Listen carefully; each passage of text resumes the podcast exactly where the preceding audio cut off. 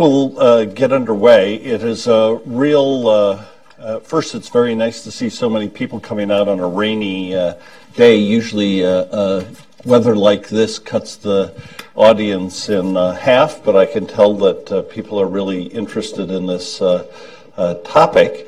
It is a real pleasure to welcome Congressman Mike Turner here. Um, the congressman and I have uh, uh, known each other for almost, I think, since he began his uh, time on Capitol Hill. He's been a member since 2002. He serves on House Armed Services, Intelligence, and Oversight and Government Reform Committees. Um, and in the recent years, he's also been very active in the NATO Parliamentary Assembly. Uh, started out as the head of the U.S. delegation in 2011 and was the uh, president of the assembly uh, for the last uh, two years and just handed over leadership uh, last week, I guess it was. So um, here's what we're going to do today. He has to leave at 11:50 because of votes. Uh, I'd ask you to just sit tight when we get to the end so he can just head right out and uh, grab an elevator and get down into a car. Um, the way we're going to handle questions is uh, you can either write them down outside, you can send them to us by Twitter at Hudson Events, all one word, or you can email them at events at hudson.org. So with that, I'm going to uh, allow Congressman Turner to make some introductory remarks, and then we'll get to the Q&A. Well, Craig, I want to begin by thanking you personally uh, because of your longstanding commitment and um, your uh, body of work on the Transatlantic uh, Alliance. Um, you have both uh, helped the dialogue um, in to ensure that we have a strong uh, alliance and have ensured, I think more importantly, um, that uh, Congress be engaged in that.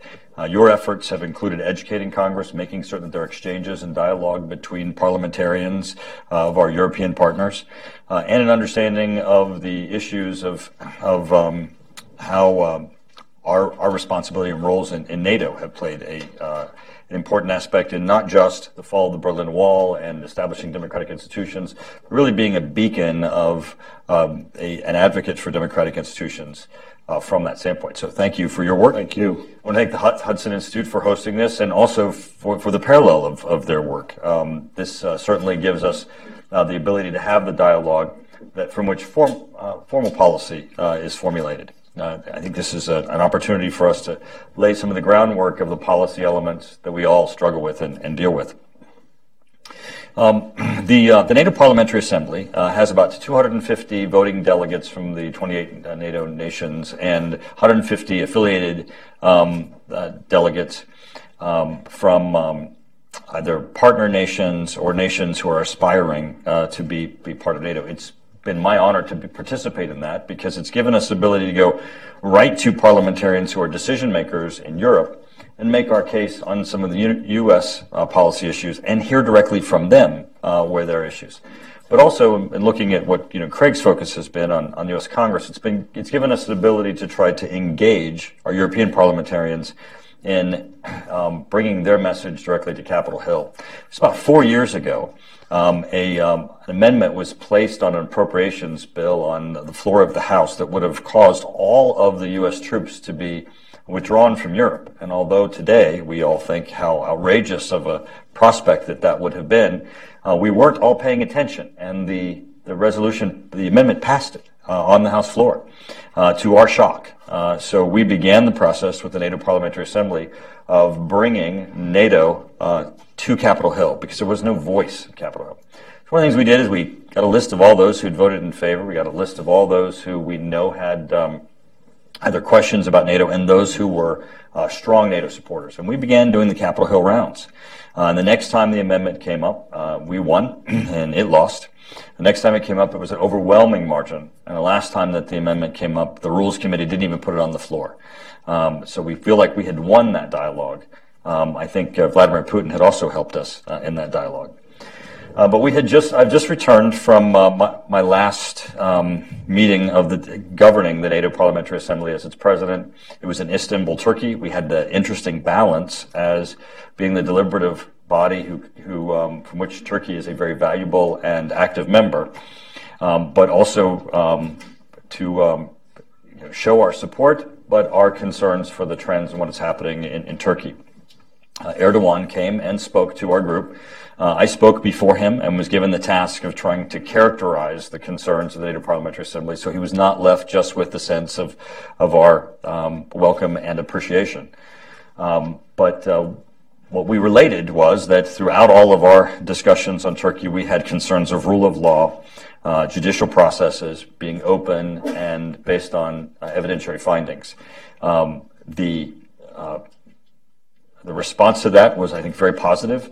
Um, the Turkish government had sent the Minister of Defense, the Minister of Foreign Affairs, and uh, the Minister of Justice to our sessions to answer questions, open and for an extended period of time.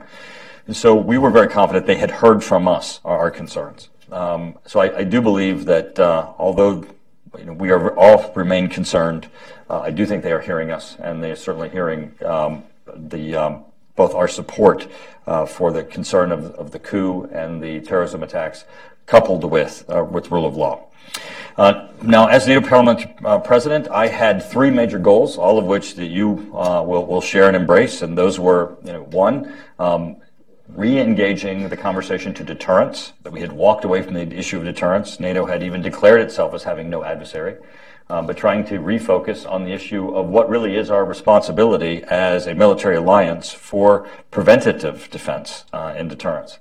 Uh, secondly, turning the issue of spending, um, that uh, in order to accomplish deterrence, obviously we have to increase spending, but uh, the partners of NATO have to increase their participation. And then thirdly, um, the issue of expansion, making certain that the open door remains an open door. And certainly through that, advocating for Montenegro, who satisfied the, the requirements to be able to um, be the example of the dialogue is, is certainly important. And the, the invitation is, is there. Uh, as the uh, president of the NATO Parliamentary Assembly, I had the opportunity to address the heads of state uh, in Warsaw. Uh, that was somewhat of a surreal um, experience. Uh, I was um, um, the first speaker in the closed session, uh, the only other American besides our American delegation, Defense Secretary of State and President who were speaking. So imagine you walk in the room and you know it's it's Merkel and Hollande and Trudeau and, and Obama and, and you're giving them an address. Um, the um, what was heartening is that their dialogue and their resolutions were consistent with the message that the NATO Parliamentary Assembly uh, had delivered. And, and to give a little focus on the issue of deterrence. Um, you know, I think that uh, we always talk about whenever um, there's a, a, period of lesser conflict that we have a peace dividend or an ability to cut our forces. The reality is is that uh, our commitment needs to remain constant in order to make certain that we're safe. So the analogy I use is that you know we all lock our doors at night, not because we believe that our neighbors are murderers and thieves, but because to not do so would be irresponsible for our families. For our NATO family, deterrence is the same. Uh, we have to rise to the to the level of commitment of funding deterrence, so that anyone, uh, whether there be change of circumstances or politics or um, or, or, threat, uh, sees um, uh, that uh, that NATO is is a, an adversary uh, not worth attacking. And in the back, you'll see, in conjunction with the Warsaw Summit, I issued a a report, Deterrent to Defend, uh, which goes over the issues of Russian aggression, some of the threats that we have, uh, and what it's really going to take for deterrence. Because if we look at our adversaries, self-declared, uh, their modernization, their investment uh, now poses a significant threat to our military superiority. On the issue of spending, um, both uh, in Istanbul and Warsaw, I mean, it has been universal as the discussion that Europe cannot continue to send the bill to the United States for its own defense. Uh, Russia's economy is somewhere equal to you know, Italy or Spain, not Italy and Spain, uh, but yet it has a military might that is equal uh, and that can challenge all of Europe, uh, but for uh, the United States participation. Um, Europe should be ashamed, actually, that uh, that it is unable to garner the forces necessary to to defend itself. Um, the um, in the NATO Parliamentary Assembly, I've had parliamentarians say to me, "Well, I have a hard time on my floor of my parliament encouraging people to increase defense spending because when I tell them we need to def- increase defense spending, they say, well, why would we have to increase defense spending? We're in NATO. Well, our goal in this dialogue is to reverse that. I mean, the answer on the parliamentary floor should be we have to increase our defense spending because we're in NATO. Uh, that should be an obligation that they all will rise to. Now, on the o- open door policy, um, the um, it is great that Montenegro is uh, going to be uh, joining NATO. Um, they um, represent both an important strategic, uh, geographical spot, but also an important alliance. Uh, the other issue, obviously, is that it, it, it, needed to be resolved because the pressures on Montenegro, uh, the interference, uh, both from Russia and as we saw recently in the the, um, the attempted coup action, um, this is something that we need to put to bed for even the stability of, of Montenegro itself. Uh, but the aspect that we want to focus on in Open Door is not just one uh, come in and not just um, a, a, lineup of members that are ready to go through the door, but a, a, a, recommitment by NATO of its function of working with aspiring nations because we used to be the forward leaning organization that would work with nations on rule of law, on de- democracy building, on um, you know, um, uh, civilian control of the military, on uh, reforms, on interoperability, and we became bureaucrats where we had a checklist where nations would have to present themselves and we'd check the boxes to see whether or not they were eligible, as opposed to saying, putting our arm, our arm around them and saying that for the good of, of even your country and for the process, we're going to work with you as, as your partner. Um, Trump. Um, I, the um, uh, Secretary General Stoltenberg uh, has spoken to Trump. Um, I was able to facilitate that uh, somewhat through um, uh, Mike Pence, the vice president, because Stoltenberg had been trying to to, to make a connection, and um, I think the importance of it uh, finally rose to the level uh, where they spoke just before we had our conference. So Stoltenberg was able to come and report that they had a very good conversation. Uh, I think what we're hearing from the administration is an absolute commitment to Article Five. Uh, but an absolute commitment that our partners need to increase their defense spending. Um, that message is certainly consistent with what came out of Warsaw. It's consistent with what came out of the Obama administration, and it's certainly something that, that we absolutely need to do. Um, the, um, I, I, would not take any of the conversations about increased dialogue with Russia as being a walk away from either a commitment to NATO or a commitment to um, building up our military. President-elect has been very clear about increasing our military strength. The one thing that we know is we're all for dialogue. But there's no portion of dialogue that can offset deterrence. And there's no portion of deterrence that can offset dialogue. Both um, pursuing either to exclusion of the others is, is risky and is not in our best interest. So, with that drive through, uh, I'll turn to Craig. Okay. Let me um, ask uh, uh, two follow up questions. The first one really touches on, on the campaign. Um, if you would have told me 20 years ago that we'd ever have a presidential campaign where a sitting president expressed doubts about our European allies, um, a pretty successful primary challenger in the Democratic side questioned our commitments to NATO, and the presidential winner of the campaign did the same thing that it would really reflect a kind of a changed mood in the United States. And yes, you know, when you ask a question uh, to Americans, do you support NATO? You still get 60, 70% to say yes. When you ask questions about willingness to actually honor Article 5, if it means sending troops, etc., it goes down quite a lot. Do you see in Congress an erosion of support for NATO or more questioning of it? Or is it just kind of a quirk this year that, uh, that there was so much attention paid to this in the presidential election? Well, a couple things. Uh, one, um, I do believe that people are concerned.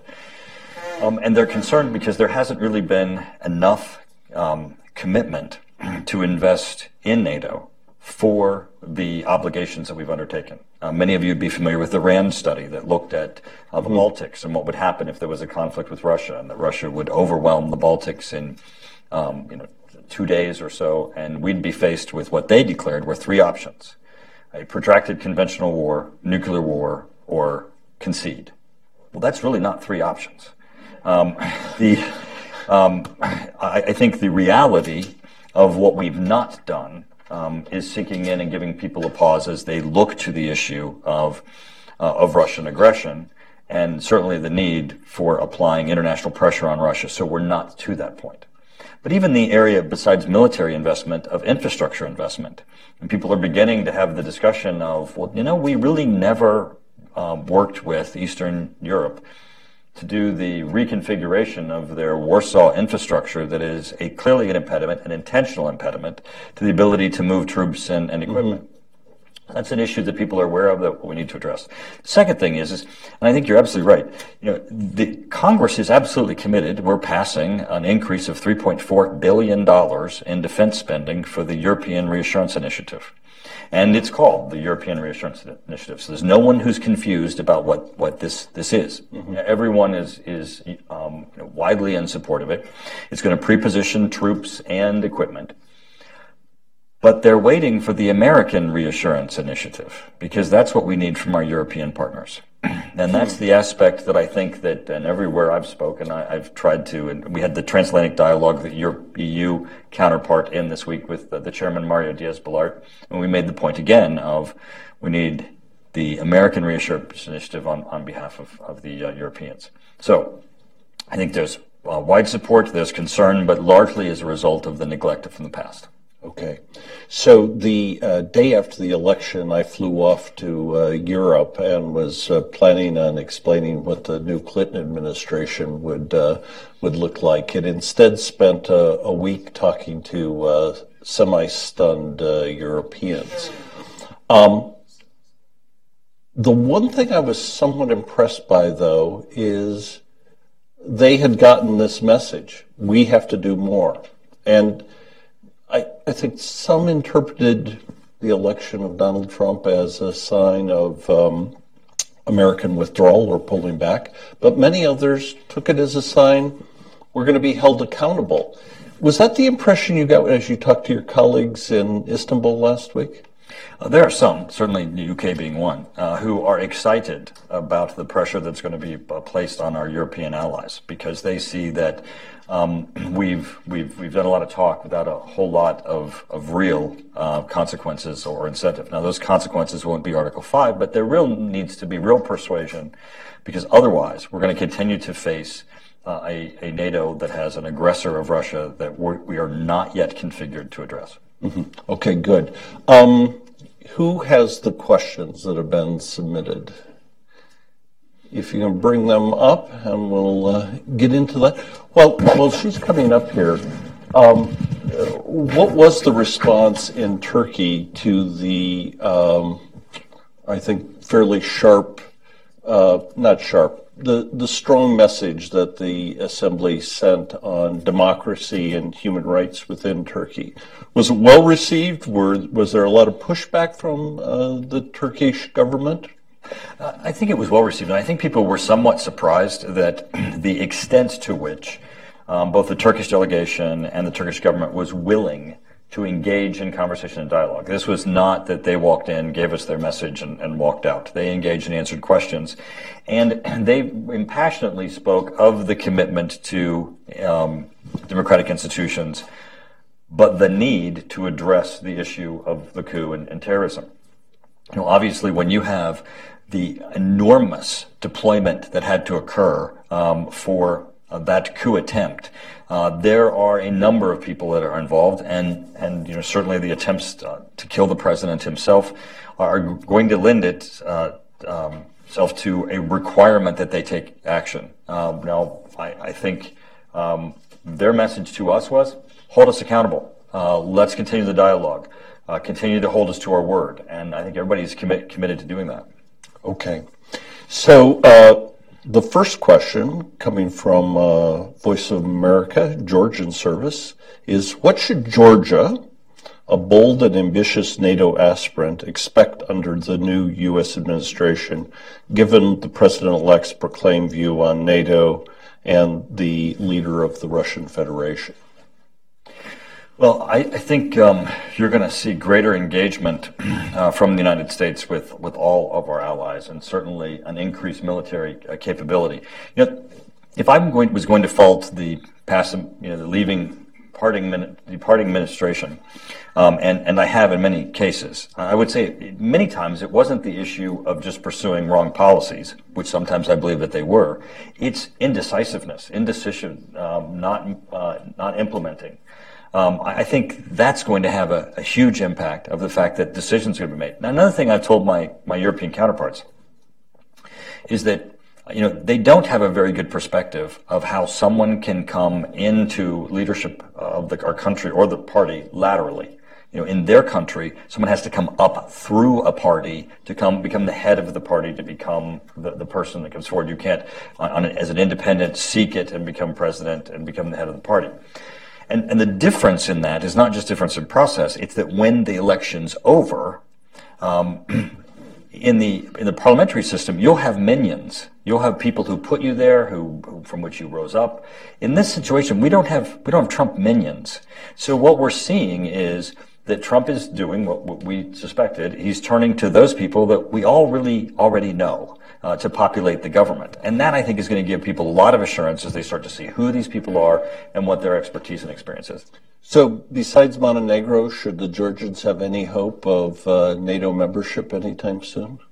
Well, absolutely. I think again, what, what needs to happen is NATO needs to lean forward. It's not just a a, a, um, a clipboard where we're checking marks. We should be that partner for building democratic institutions, building stability.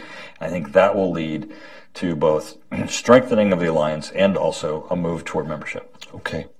So, uh, another question from Voice of America. This is from the Russian service. The EU Parliament adopted a resolution about Russian propaganda. One of the factors of Russian influence in Europe is propaganda. How concerned should the U.S. be about this, and uh, what uh, should Congress be doing about it? Well, I serve, as you indicated, on both the Armed Services Committee and the Intel Committee, and I put forth a provision last year that required a report to be issued specifically on what we know um, of the Russian involvement uh, in um, both our European partners and, and, the United States, and that there be a declassified uh, version of that, which we're in the process of, of getting issued. Um, I think it's a, a, of a grave concern, and it's not just a grave concern because it's there it's because it's not being clearly identified, called out, and responded to. You know, when I was in Montenegro and I'm driving around, there were billboards of anti-NATO. Um, you know, that, that wasn't coming from your, your local, um, you know, um, activists that are just concerned citizens. Right. This is this is this is being funded through a concerted efforts to try to undermine uh, Montenegro's um, public support for, for NATO. Those things need to be responded to because we need to understand where they're coming from, um, what, what uh, their funding is, ways in which if it's done illegally that it be stopped, uh, but also that it be responded to. Uh-huh. Uh, just as a, a follow up on that, um, you know, if you look at Russian aggression in the last three or four years, it's very different than what it would have been in the past. It's not going to be tanks going across a border, at least we hope not. It is going to be much more this hybrid warfare of different kinds, uh, using propaganda, using uh, infiltration, etc. How prepared is NATO to deal with that kind of threat? Well, I think they're getting prepared. I mean, the little green men issue is one where um, you know we're clearly seeing that Russia is willing to, uh, in order to achieve its international goals, violate international law. Um, as we look to the Baltics, you know, the grave concern is is again identifying where it's occurring, making certain it's responded to, um, and that uh, that NATO take action. It's it's part of the um, of the to-do list and an agenda item. But the other thing is is that that um, NATO, our allies, the United States, have to play the, a, a, longer game of analysis of what Russia is trying to to achieve. Um, I, I, don't think, if you look at what Russia has done now, that this was some nationalistic push um, to uh, to annex Crimea. It was about getting a military base where you can get access of land, sea, and air denial. If you look at what they're doing in Kaliningrad, what they're doing in Crimea, and what they're installing in Syria, uh, this is about creating a buffer that gives them the type of reach that they would have had with the Warsaw Pact without having to have the land or the commitment um, or the, the, the nations that were under them seeing their long term plan, I think, will help us respond better. Okay, good. Um, Okay, here's a question. You're going to have to uh, explain what the initials uh, mean to the audience. What is the prognosis for NDAA and more specifically ERI remaining intact? Okay, NDAA, National Defense Authorization Act, and ERI is the European Reassurance Initiative. And that's the 3.4 billion that I spoke of, which was the prepositioning of troops and equipment. Uh, that is intact. Uh, it is funded. It's not in the supplemental. It's actually in the, the bill itself. Um, I think um, General Breedlove, as he was uh, coming out of Europe, did an excellent job of laying the strategic groundwork for people to understand how necessary this was. That we had to get there, and that we had to get things in place, um, and that this was just a start.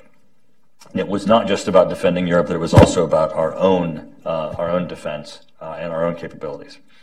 Um, the National Defense Authorization Act, I believe, will be on the House floor this Friday, and I think it will be passed by the Senate. Uh, we have not heard from the President what he will do, but I'd be incredibly surprised uh, with the bipartisan support we're going to have for the NDAA um, that the President would find himself um, needing to uh, to veto a bill that uh, that really is necessary to protect our troops. Okay. Uh, I've got one last question, and uh, Rachel, if you have others, you can bring them up to me. Um, and this is a, a big one. Will the new administration follow a Jacksonian foreign policy? Well, um, you know, it, it's kind of funny. Is Walter Russell Mead here? I mean, that's that sounds like a question he would ask. You know, it's funny when you look at how revolutionary this administration is. That's probably the biggest nexus that you can have to. Uh, uh, to popularism and um, populism and um, uh, the uh, the themes that we saw in the campaign. Um, I think that for looking at the policies, what their doctrine will be and what they'll pursue, we need to look at through the lens of not the rhetoric of the campaign, but the rhetoric um, or the substance of those that are going to populate uh, the, the, government. Um, we've already seen a, very thoughtful approach uh, from the president elect in his conversations with those he's interviewing. I mean, he's actually not just doing a litmus test. I believe X. Do you believe it?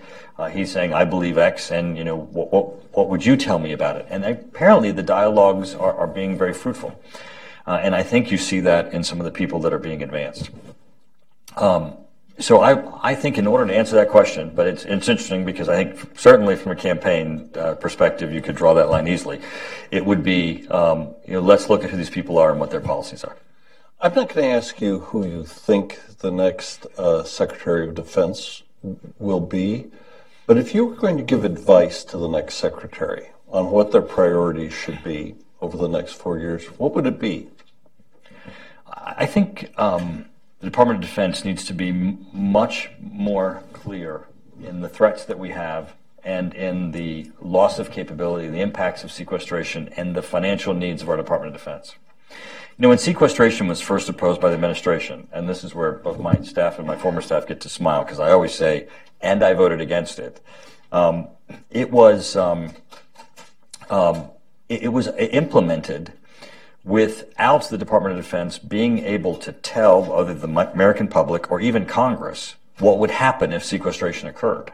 Now we all know everybody who's ever run an organization. The moment you have draconian cuts that happen, you know, the first thing you do is is cancel those things that you that you can immediately cancel, which of course would be exercises, training. Um, then you begin um, doing, uh, you know, cutting short-term contracts, spare parts, maintenance. Uh, then you begin cutting long-term contracts, modernization, and then you begin throwing people overboard. Well, that's exactly what our Department of Defense did without any real description to either the Congress or the American public as to what each of those steps were going to do. Um, the, you know, frequently I'll go to the Department of Defense and they'll get out their charts and their descriptions of the, the terrible condition that, that we're in. And my answer to them is, is I know you need to go tell the rest of Congress. You need to go tell the, the rest of the American public. So they need to get out from behind the desk at the Department of Defense and they need to get out and tell the story because if the story is told, easily we'll fix it. Huh, that's great. Um, what's your opinion of U.S. military assistance in NATO's Black Sea front, like U.S. military deployment in Bulgaria and Romania?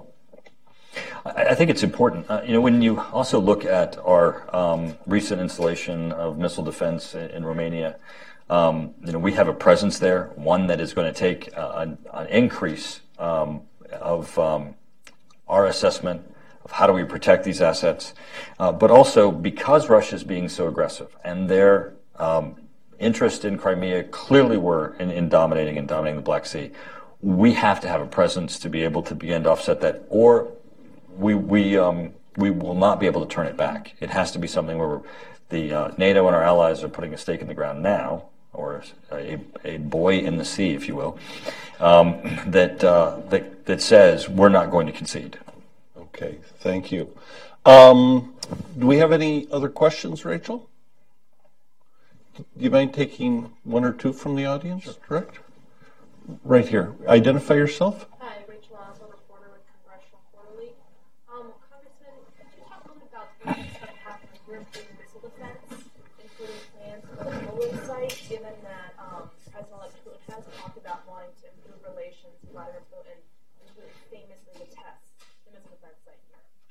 Well, I, I, believe that Russian objections to missile defense is a red herring. Uh, everyone who knows anything about missile defense at all um, knows that both in just you know basic ge- geometry, ge- trajectory, and in numbers, the United States missile defense presence in, in Europe is irrelevant to um, to any strategic balance between the United States and, and Russia or NATO and Russia. Um, it is something that we need to do. As, you know, the proliferation of weapons of mass destruction is scary enough, but the proliferation of missile technology is even more scary. Uh, Iran continues to pursue ICBMs.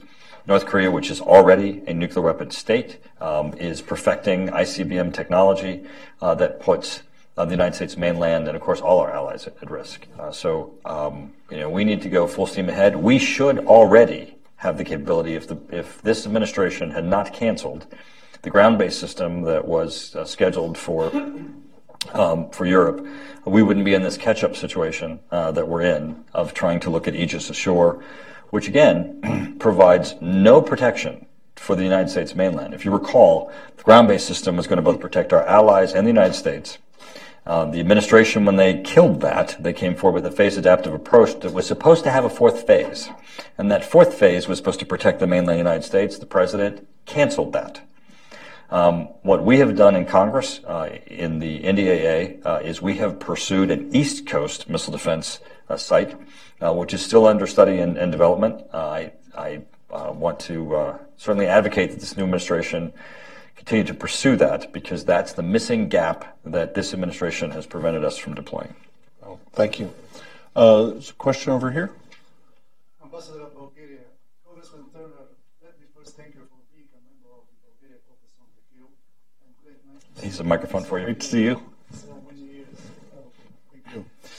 Uh, in uh, Wales, uh, all NATO member state, states committed to the defense uh, spending uh, pledge, and uh, many of them have taken quite serious measures to reach this 2% requirement. Bulgaria was among those countries, and um, I hope that you will approve quite soon the European Reassurance Initiative. In Warsaw, cybersecurity was included as an equal area of defense along with uh, land, air, and sea. Was uh, this question discussed in Istanbul? Can you elaborate a little bit on that? Uh, what do you think about cybersecurity? Uh, yes, absolutely. Um, it's it's an incredibly important issue, not just as a uh, a form of isolated attack, but the effect that it can have overall in ongoing operations. And we certainly have seen that in the Ukraine. Uh, one of the discussions that we had in Istanbul was was about how we're seeing in Ukraine that both conventional and cyber attacks uh, are being used jointly. I mean, we're all familiar with the Estonia attack that was a a um, uh, identified as a Russian-led uh, cyber only, uh, but the um, the vulnerability that we have uh, in a conventional conflict or even just basic operations where cyber can inhibit uh, our operations is, is incredibly important. Uh, and as you all know, that you know NATO continues to debate the issue as to what level of a cyber attack actually considers uh, an attack under which Article Five might um, arise, or what Article Five response there would be. Um, but uh, there is a call not only to um, harden our uh, assets that we can uh, withstand or thwart cyber attacks, but also increase our ability and capabilities to be able to operate in the cyber world to um, to see what um, vulnerabilities our adversaries might have if we find ourselves in a conflict. Excellent. Uh, all the way in the back. Thank you. Alex Inesky, Voice of America Russian Service. Uh, Congressman, I have a question. Do you have any ideas if uh, the new administration planning to join Normandy format to solve an issue in eastern Ukraine? Thank you. I have no information about that. Okay. Uh, down here. Hello, Congressman. I'm uh, Vlora Çitaku, the ambassador of Republic of Kosovo.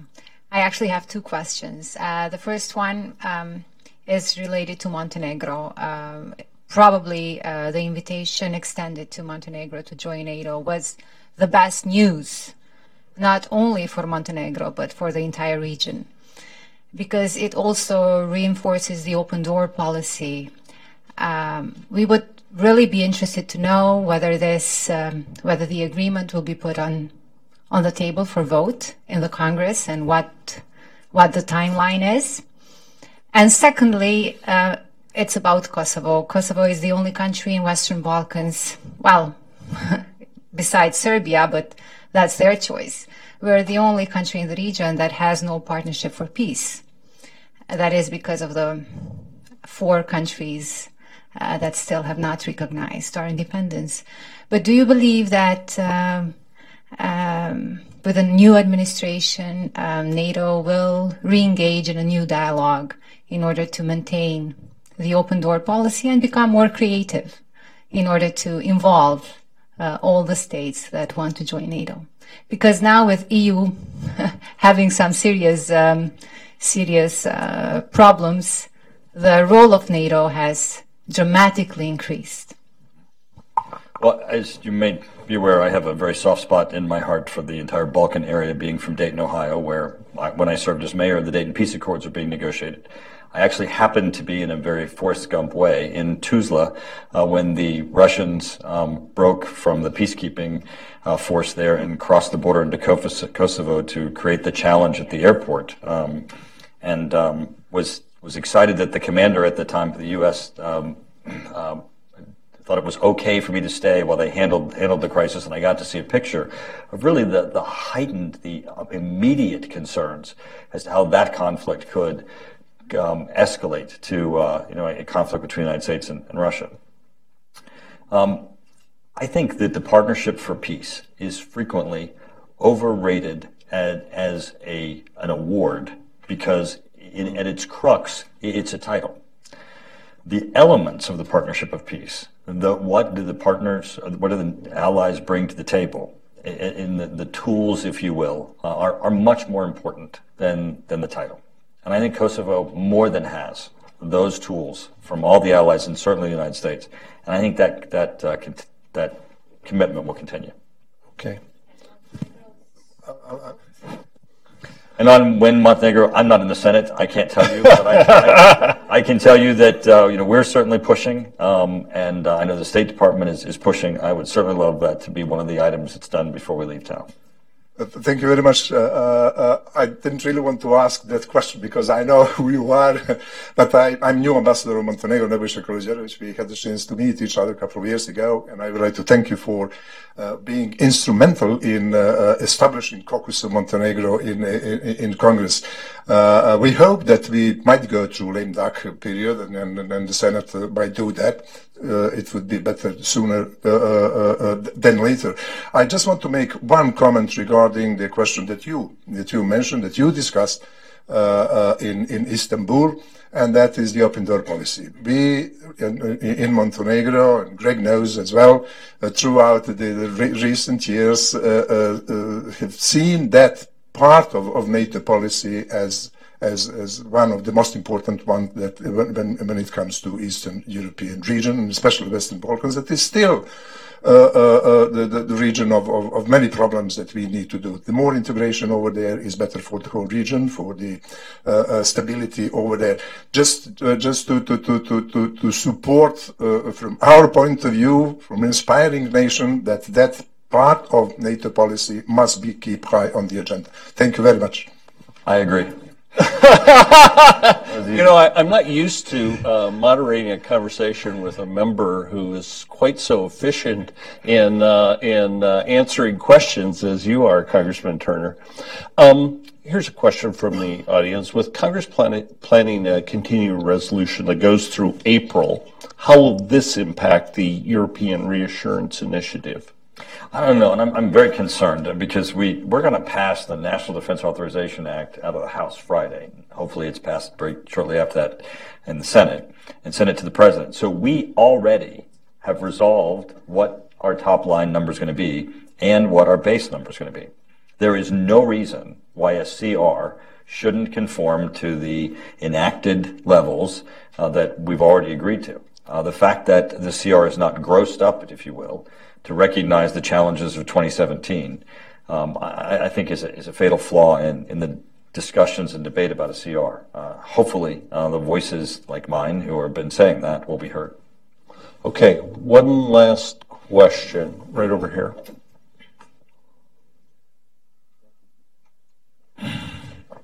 Joe Gebeily with the Lebanese Information Center. Thank you, Congressman.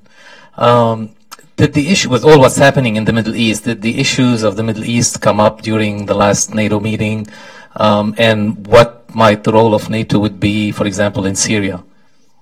Mm. Uh, Doctor, thank you for the question. Um, the um, since we were in Turkey, uh, the issue of Syria obviously um, was was present in all the discussions, not just as you have the um, the tension between Turkey and Europe with respect to um, you know, uh, migrant populations, but also the issue of the um, uh, refugees that are in Turkey currently, um, the border conflicts, um, ISIS, um, you know, obviously the various uh, forms of of Kurds uh, that are in many ways being effective uh, against ISIS and uh, in both in Iraq and in our, overall uh, partnership. I think um, having some clarity as to what the United States um, commitment is going to be will, help everyone. And I think this administration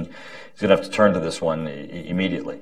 Um, um, if you look at just the campaign rhetoric, you know, with Hillary Clinton saying that there was going to be a no-fly zone, I, think it was an incredibly dangerous discussion uh, because I, don't, um, as as was rightly um, placed in many articles analyzing it that that is an immediate direct conflict with Russia itself.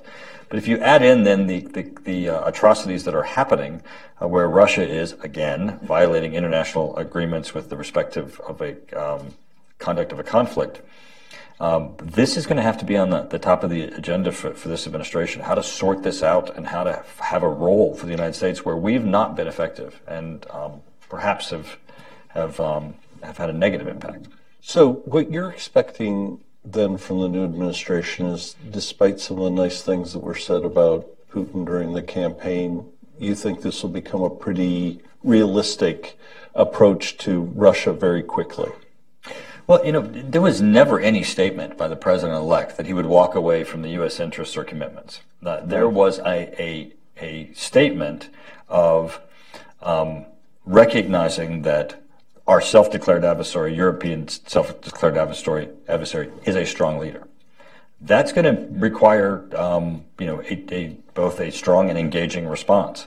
Uh, that's going to be up to this new team that comes in because what we have had um, is a um, negative verbal engagement with ineffective implementation of, of policy or even military uh, policy. So mm-hmm. um, it, it's going to have to all be right sized. If if the if the rhetoric is um, is is diminished, but the effort is more directed, we'll probably be more successful.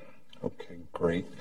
Um, I think with that, we're going to let you get back and vote. Thank you. Really appreciate it. This has been just terrific to have you here. One, one commercial. There are in back the deterrence that, um, to defend um, NATO Parliamentary Report. This is also on their website. Uh, if you ha- have some interest in a section or a provision, you can email this out to other people.